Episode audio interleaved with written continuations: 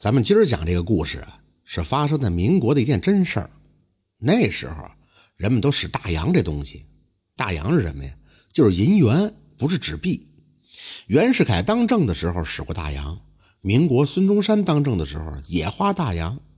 那个时候大洋是特别值钱呀，要是挣大洋的话，干这一年到头也挣不了几块钱，最多呢也就挣个十块八块的到头了。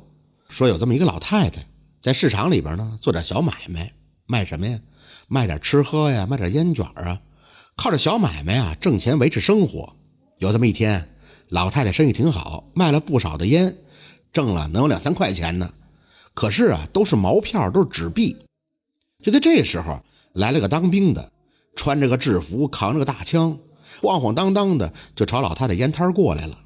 到了烟摊前面一看，这老太太，你这买卖也不容易，嘿。这成天风吹日晒的，我买你两盒烟吧。一边说着，一边递给老太太一块大洋。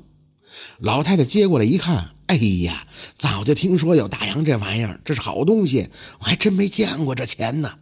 哎呀，你就买两盒烟，这钱也太大了，我也找不开呀。老太太一边说着，一边就把口袋里的毛票啊，全都划拉划拉，捧了一捧，就给了这个当兵的。这些钱。可是老太太卖了一个月的烟卷挣来的，一股脑让一块大洋全给换去了。找完人钱之后，老太太兜里啊就只剩这一块大洋了，还挺高兴呢，心想这下可挣着钱了。正在那乐呵呢，当兵的也走了，旁边做买卖的就过来了，说是要看看老太太这大洋，见识见识。老太太呢，小心翼翼地把大洋拿出来，生怕掉到地上。这伙人里边可有懂行的。一看，哎呀，老太太，你上当了！这大洋是假的呀，这不是真的，是钢的。真的大洋是银子呀，这是白钢啊！这、这、这不是钱，这不能花。你这个月呀，算是白干喽。老太太一听这银元是假的，当时就背过气儿去了。大伙儿一看老太太晕了，是又是扇风又是掐人中，好歹把老太太给弄醒了。老太太醒了以后就哭啊。哎呀，我这做了一个月的买卖，这块大洋是假的，我可怎么活呀？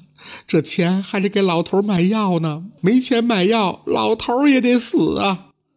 老太太在这正哭呢，就这功夫，又来了一个当兵的。他一看，哎，这怎么围着这么多人呀？挤到人群里一打听是怎么回事当兵的一听就笑了：“大妈呀，你不认识我了？我就是刚才给你假大洋的人呀。”这大洋我留着玩的，刚才我拿错了。哎，你把这假大洋还给我吧，我给你换个真的。说着，这当兵的从兜里掏出了一块真大洋，给了老太太。这周围的人一看，这块大洋可是真的，就劝老太太：“哎，别哭了，赶紧起来给老伴买药去吧。”老太太把眼泪擦干净，站起来一看，这当兵的不对呀。哎，刚才我给我假大洋那个比你个矮呀，你比他个高，不对，你弄错了吧？还没等着老太太回过神来呢，这当兵的已经把那假大洋揣兜里走了。这功夫，老太太也顾不上合计那么多了，心里就寻思自己没吃亏就得了呗，赶紧收拾收拾东西就给老伴买药去了。单说这个给老太太真大洋的小伙，也真是个当兵的。其实啊，那块假大洋不是他的。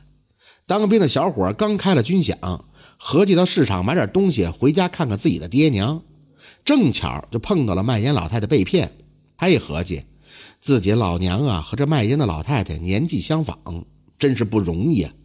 看着他心里就难受，于是呢就故意说自己拿错了大洋，用自己一个月的军饷把老太太的假大洋给换了下来。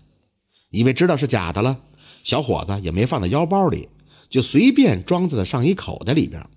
他一看自己也没钱了，也不能回家看爹娘了，也就回到了部队。回到军营，没过几天就打仗了。这场战斗那才叫激烈呢！小伙子发起冲锋，一不留神就被敌人一枪给打倒了。这一枪打得可真准，正打在他的左前胸，也就是心脏的位置。看见小伙子中弹了，他战友赶紧把他架到一边。一看衣服上有个窟窿，怎么没出血呢？大伙正纳闷呢，就看这小伙子醒过来了。小伙子一掏左胸的前衣兜，从兜里掏出了一块大洋来。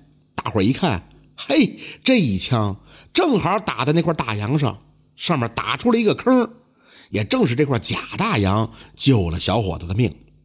小伙子战友都说呀：“哎呀，这事儿可出奇了，多亏这块大洋了，要不是他，呼，你早就死了。”这小伙子也说：“多亏了这块假大洋了。”等到战争结束了以后，小伙子就去市场找那个卖烟老太太去了。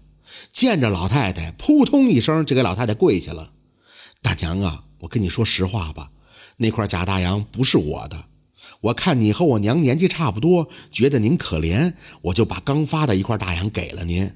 可真没想到啊，您这块假大洋可是宝贝呀！多亏他帮我挡了子弹，要不然我现在早就躺在棺材里边了。就冲这块假银元，我就认您当干娘了。没有这块假大洋，我早就没了。是您老把我给救了，以后我一定好好的孝敬您。